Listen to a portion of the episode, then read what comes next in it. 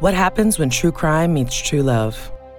Crazy in Love is a new podcast series from iHeartRadio and KT Studios that is sure to be your next obsession. The podcast digs into real life stories of when beautiful love takes a gruesome turn. Crazy in Love asks the question what would you do for love? With the advent of social media, it's certainly made it easier for attractions to turn fatal. But falling dangerously hard is a tale as old as time. And in this podcast, no love story is off limits. Crazy in Love covers everything from the most high profile investigations like Jodi Arias and Scott Peterson to lesser known small town crimes like the murder of billionaire Stephen Beard and the heinous slaying of Skylar Neese, who died at the hands of real life mean girls. Crazy in Love doesn't just follow every shocking twist and turn, and trust us, there are a lot of them. It also analyzes critical moments and decisions made by the involved parties. Sometimes the why done it is just as important as the who done it. Hosted by a revolving stable of experts, including crime producers, medical examiners, lawyers, and journalists, each episode of Crazy in Love explores a new crime told through a combination of interviews, trial footage, and narration. You're about to hear a preview of Crazy in Love, but before you do, make sure to follow Crazy in Love on the iHeartRadio app, Apple Podcasts, or wherever you get your podcast to ensure you never miss an episode.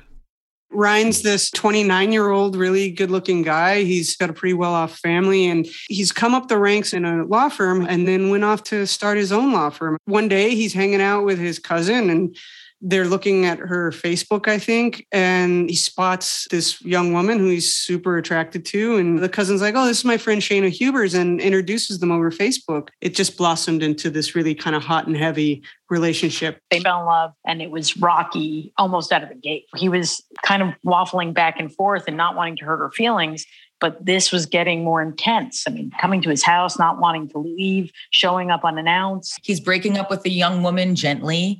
He's trying to go through the paces appropriately. So imagine you're 30 years old. You have a bit of a stage five clinger in terms of somebody who's just not taking a hint. I mean, he texted his cousin, This is getting to restraining order level crazy. I, it doesn't sound like he was a fan of what she was up to. She had hacked into his Facebook and she would delete young women or anyone that he was really jealous of from his Facebook account. Of course, she's like hacked into his stuff. Police testified that there was 50 to 100,000 text messages from Shayna, and that for every 100 messages from her, there'd be one from him.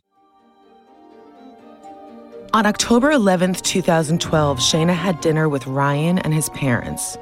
The couple returned to Ryan's condo later that evening, and there was an explosive argument. Ryan wanted to break up with Shayna and see other people. Shayna did not feel the same. The next day, on October 12th, 2012, Shayna returned to Ryan's condo unannounced. She grabbed one of Ryan's guns, a semi automatic pistol, and shot him. Then she called 911.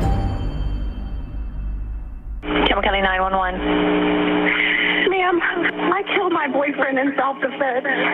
What did you kill him with? A gun, a loaded gun in the house. Okay, are you sure that he is dead? Ma'am, and then because he was twitching and I knew he was going to die anyway and he was making funny noises, I shot him a couple more times just to kill him because I knew he would have been. I'm sorry, you said you shot him a couple more times after that? That's admitting to murder in a 911 call. The thing that really stood out about this case is that at its root is a lot of jealousy. I mean, she didn't just shoot him once uh, in self defense, she shot him six times. The mania of it, you know, do we know if there's any mental illness? There was definitely something that wasn't right about this. She wasn't wishing things would go different. I believe she even said something about, I shot his nose off. He was so vain. He always wanted a nose job, and I just gave him one. Thanks for checking out Crazy in Love. You can hear new episodes every Tuesday on the iHeartRadio app, Apple Podcasts, or wherever you get your podcasts.